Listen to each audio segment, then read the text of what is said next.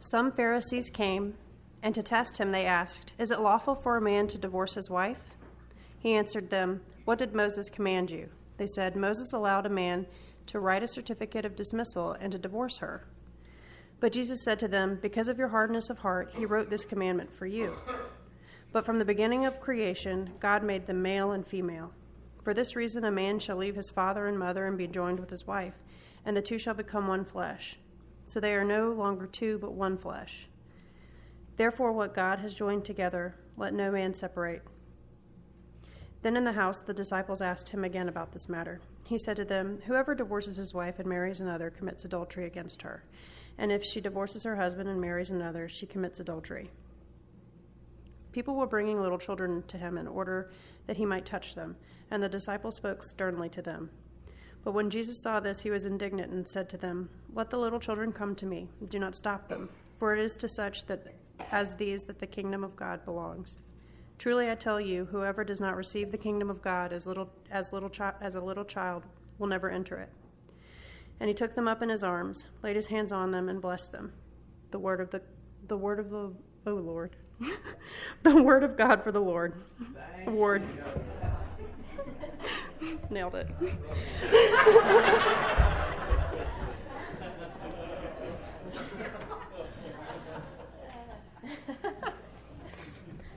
Oh, well, it's appropriate given the this text, which keeps us all um, alert. And I know most of you, I'm sure, wanted to come out on a Sunday rainy morning to talk about divorce. So, hey, let's just get into it. Well, to be truthful, I think most of us preacher types who come to this text in the lectionary either skip it or talk about the children. Because it's so much more pleasant to talk about little children. But, you know, I'm in my sixth year here. I thought, it's time. Let's, let's approach this text. We can do this. But I want to start by saying any sermon ostensibly about divorce, which in part, yes, it is, and it's much more than that as well. But let's just name what's in the room, recognize that a topic like this is going to put most of us on edge. Many of us are touched by divorce on some level. Of course, we have family members, parents, ourselves have been divorced. We come in and we recognize that in this room, maybe the moment you saw the text or the scripture or the title, like Glenda said at Free For All, you're like a cat with your hair on the back standing up. Well, I want to say an opening word to that. We all have a scarlet letter on our chest. Each one is just a different letter. It may be A, it may be the big D, it may be a whole number of letters string, strung together. But we come into this text knowing that we are all sinners in need of grace. So let's just start there. And we'll end there too, by the way. Now, when dealing with a text like this, it's important, and by the way, this is going to be a little bit more teaching than preaching on some level, so stay with me. But it's important that when we do biblical interpretation, we remember that ways in which we interpret the Bible. Okay, so a little lesson here on biblical interpretation. We usually, and maybe you have some creative other way you interpret the Bible. usually there's five ways either through Scripture itself and sort of putting some scriptures next to others to interpret each other. Our tradition, meaning the big church tradition over the years and how they've interpreted Scripture. Using our reason faculty. Our experience, being number four, which is a big one. And we all come into the text, as I said, with some experience in this topic. And five, our conscience. So let's just be honest about where we come into this text and what we bring into it, and noticing the lens in which we look at it. And here we begin. the Pharisees are trying to test Jesus. And what's interesting is the Pharisees come to test him with this question Is it lawful for a man to divorce his wife? They already know the scriptural interpretation. So, those five things, they already know number one. They know what the scripture says about divorce. They knew that within Jewish law, divorce was permissible. But what they really want to know, and Matthew's gospel of this parallel text actually names it, is they want to know what are the grounds for divorce. Okay, what can we get away with? And it's interesting if, as you kind of poke through this a little bit, there were two schools of thought in Jewish interpretation of Deuteronomy 24, which is where this comes from.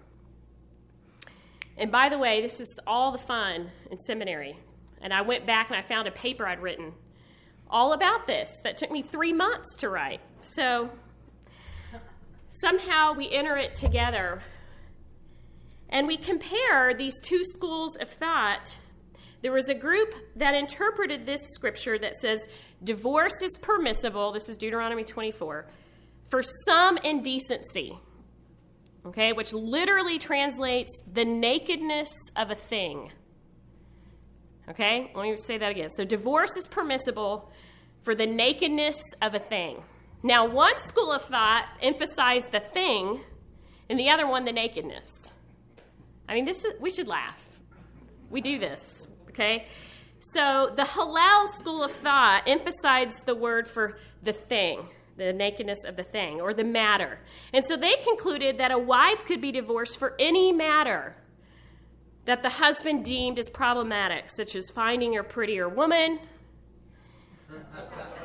if she was infertile, or if she burnt the food. And that is no lie and boy, would many of us be in trouble.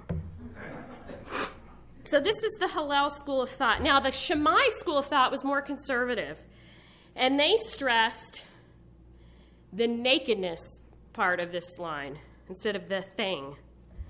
And so, for them, divorce was only permissible for, as they interpret indecency, to mean adultery.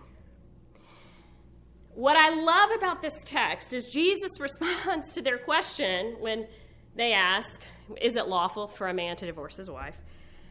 He asks them another question.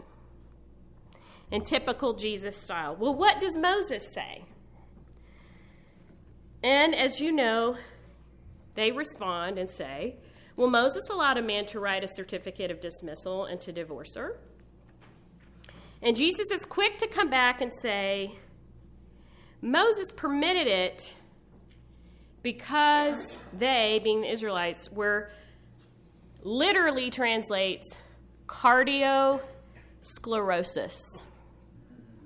That's how it translates, transliterates. Cardiosclerosis. Because of their hardness of heart, Moses made concession. But more importantly, which I find even more impressive of Jesus, was before he wants to talk about the grounds for divorce, he says, We need to talk about the grounds for marriage.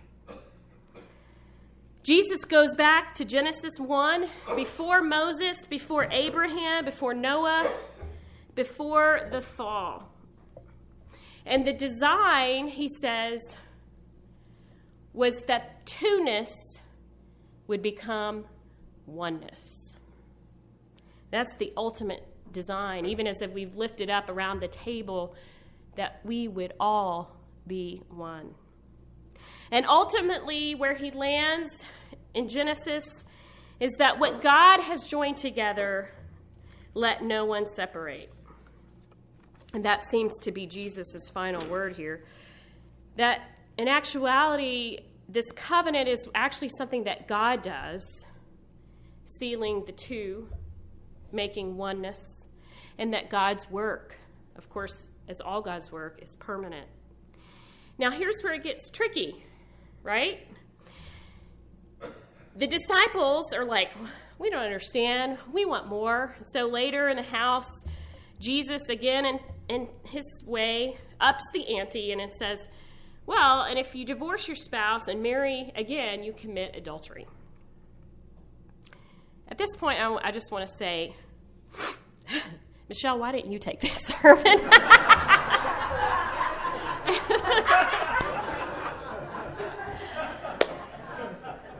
oh. Eh. Well, Jesus' words do sound quite strict to our ears.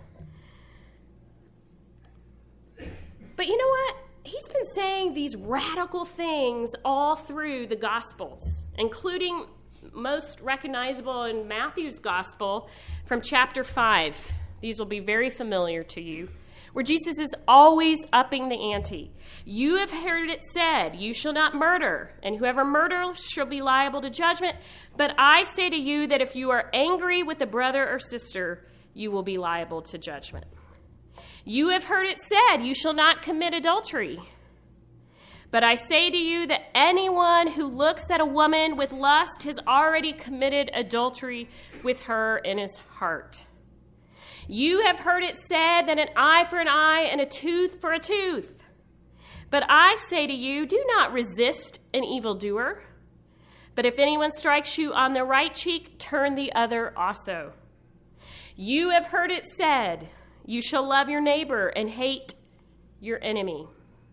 But I say to you, love your enemies and pray for those who persecute you. It seems evident from Jesus' words that he has upped the ante from what the, the Pharisees have come. Here, trying to see what are the grounds for divorce. And Jesus says the ideal is that oneness is never broken. That's sort of a no brainer, right? This is sort of the ideal we would all hope to live into that what God put together, no one should separate. But there's something going on here.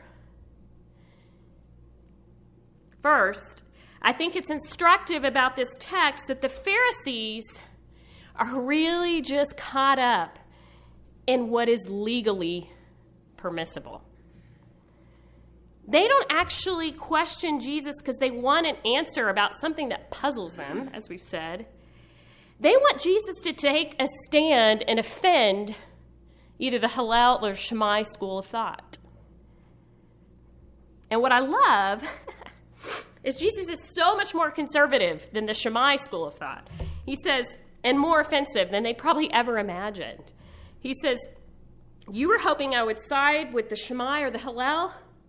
Here, Jesus claims authority over the law of Moses. Nailed it. Legally permissible? That's not what's in question here, Jesus is saying. But don't we do that? It's what we do. I mean, we can so put ourselves in this story on all kinds of levels. I mean, don't we say, what exactly can I do? How close to the line can I get before something is wrong, sinful, unlawful? But of course, Jesus sees straight to their heart. He sees that they're looking for what can I get away with and still be deemed okay, acceptable. He sees, one, what their true motives are, that their starting point is flawed altogether. And three, just like us, we typically focus on the letter of the law and not what? The spirit of the law. What we're ultimately not concerned with, which is the irony, is the very fabric of relationship.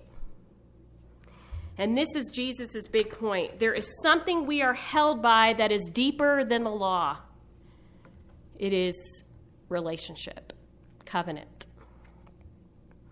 Second, we must look at the immediate context that this is written in. Michelle did a fabulous job last week putting us in chapter 9 talking about towards the end these vulnerable ones, protecting them, which is Jesus' ultimate goal. who says, If any of you put a stumbling block before one of these little ones who believe in me, it'd be better for you if a great millstone were hung around your neck and you were thrown into the sea. All right, so you had your share last week.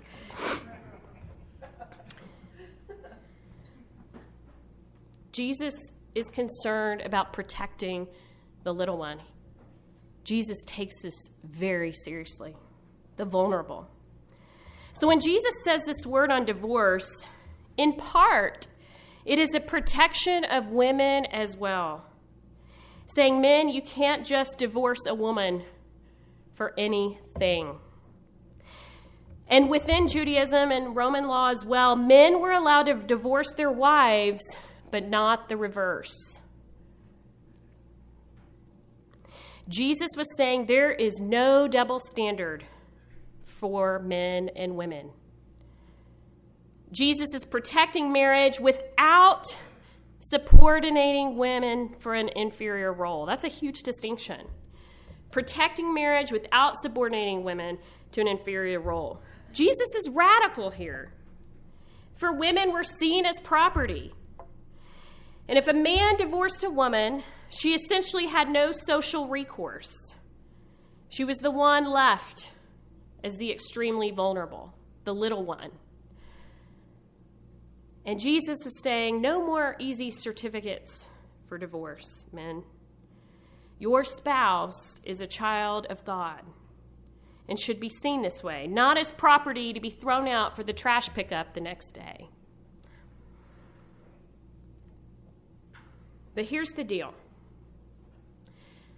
As if that wasn't enough, a greater point than even the Pharisees getting caught up in legality debates or that this statement on divorce is the protection of women is Mark's greater and ultimate concern in the reason he wrote this gospel.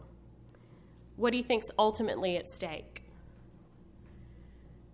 It's a little quiz about the purpose of the gospel of Mark.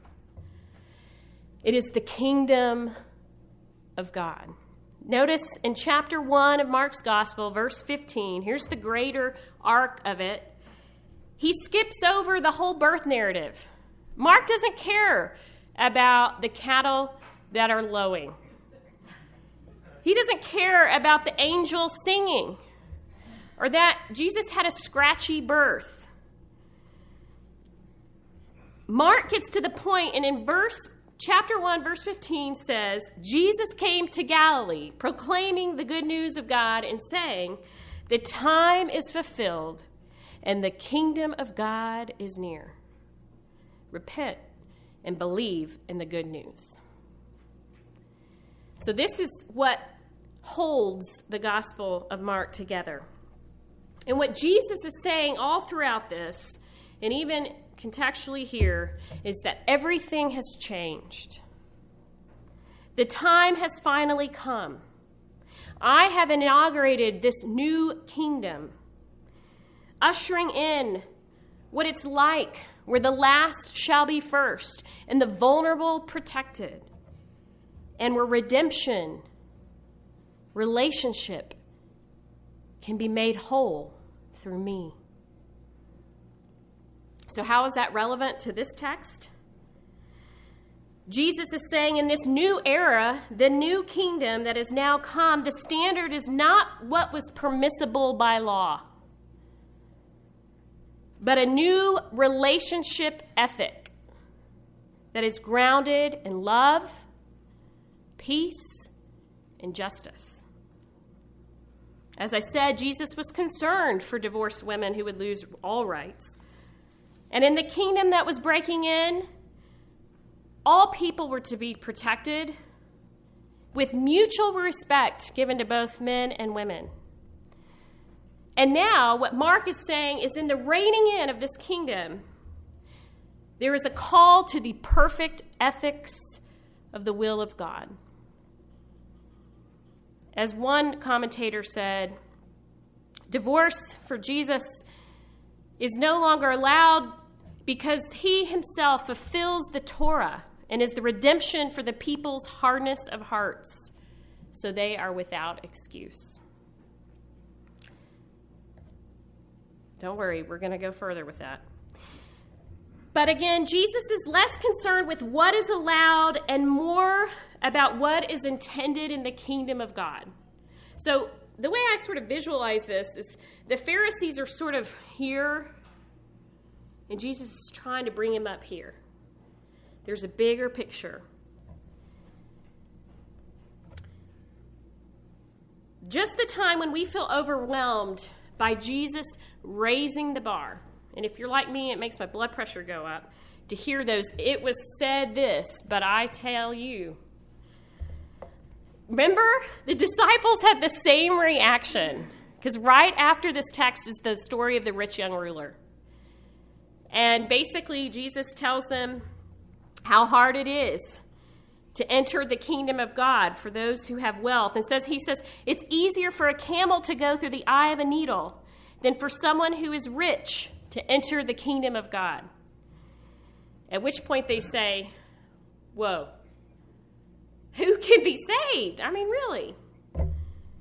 And Jesus says to them this beautiful statement For mortals, it is impossible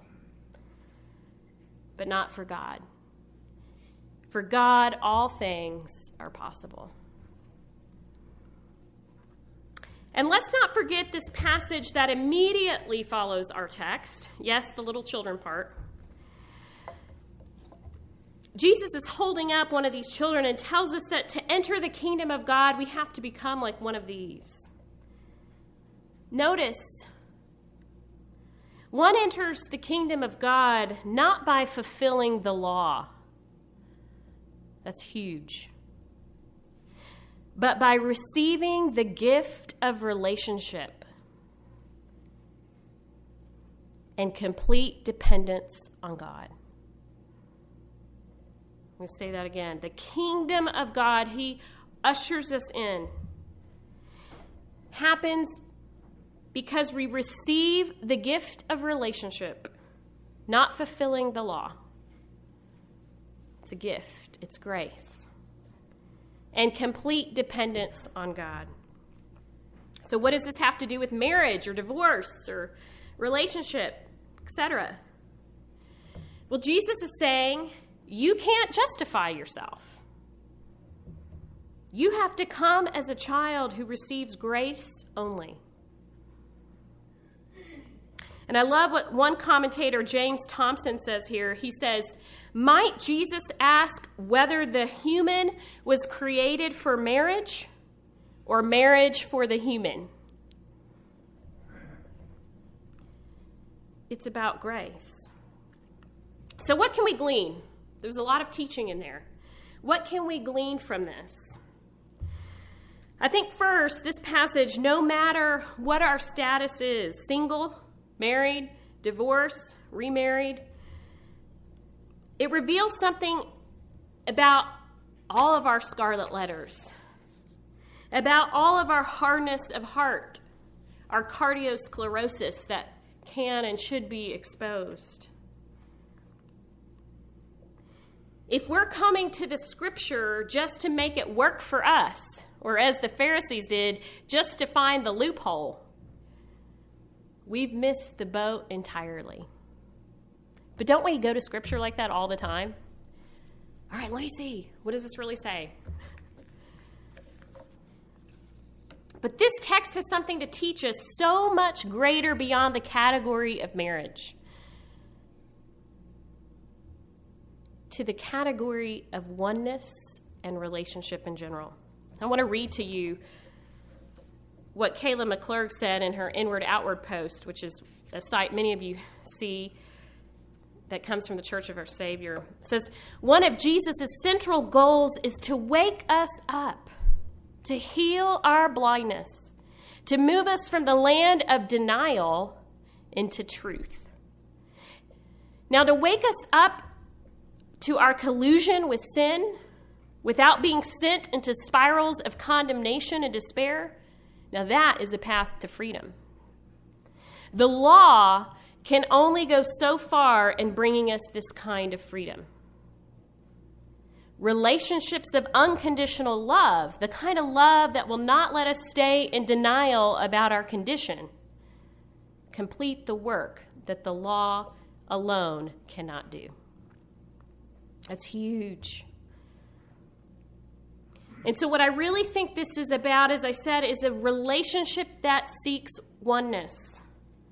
That the ultimate kingdom goal, when all is said and done, in the sweet by and by, however you want to phrase it, is that we're all one. Divisions, they don't matter. Labels don't matter. We don't have to circle single, married, divorced, remarried, whatever for our insurance policies. Labels don't matter in the kingdom of God. In our covenantal relationship with God, we learn what our purpose is. That it's about unity and union. That's why I believe God, through Jesus, goes back to Genesis 1, when no one else ever did that. We are created for loving union, not as individuals who seek with ego and self satisfaction, but as interdependent beings who, as Kathleen reminded us at Free For All, the question I asked some time ago what if none of us are healed until we are all healed? You know what? Our wounds are all very interconnected in relationship. In fact, Michael and I have a marriage counselor who said to us when it's so easy to be like, well, I'm so informed about this, or, you know, I'm very mature in this way, and why can't he see this? At which point she said, Michael and Julie, most people choose partners that are just as differentiated as they are. Maybe not all, but she said most. So we can't blame one another and say, well, I'm just more enlightened. I'm further along on the journey. We love that. one. That one kind of softens the blow, right? Or I'm just more mature. They could only see what I see. Or they're just more deeply wounded. But when she said, You choose someone about as differentiated as you are, we were blown away. We can't scapegoat. We got to stop blaming and remind ourselves what covenantal relationship is about. It's not calling us to be happy, which is what our culture tells us, but it's about calling us to be holy and whole. That's what relationship teaches us. And it's hard. It is so hard. But we also learn what it really means to be one, not sameness. The sacrament in some Christian traditions is marriage and I never understood what that meant. But it is in a covenantal relationship, whatever that looks like for you.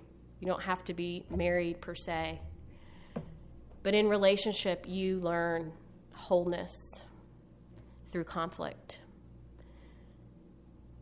You learn wholeness and holiness through resolution and in that hard work. So I want to close with what Kayla McClurg said beautifully and in summation of this whole passage. She says, Some of the Pharisees quizzed Jesus Is it lawful for a man to divorce his wife? Jesus points out that they know already the demands of the law. What matters even more, and I love this, And what we understand the least are the demands of relationship. The law seeks to keep our actions in order. Relationship seeks to order our heart. Relationship calls us to remember the bigger story of who we are and from where we come, from whom we come, who made us, the purpose of loving union, how we're no longer individuals but connected more integrally than we know. The law makes it possible to separate from another, yes, but relationship reminds us how precious is the cost of separation. And then she makes this connection with the children. Speaking of which, they, the children, are the precious victims of broken down relationships. These children, have these children studied the law? Do they base their judgments of people on what the law, the law allows? No, they respond from their hearts, whether trusting or doubting, holding a grudge or forgiving. All that matters to children is what? The love, the relationship. All they want is to be close, to be seen and acknowledged. So they come to Jesus, sensing in him one who is fully with them, for them, constant in love. Providence. May we, like those children, come to Jesus and each other, not trying to justify ourselves, but in utter dependence and a love that moves us toward oneness in a recognition that the good news word that this sermon and Jesus' gospel hangs on is grace. This is good news for all of us. Unconditional love. May we learn and lean in. Thanks be to God. Amen.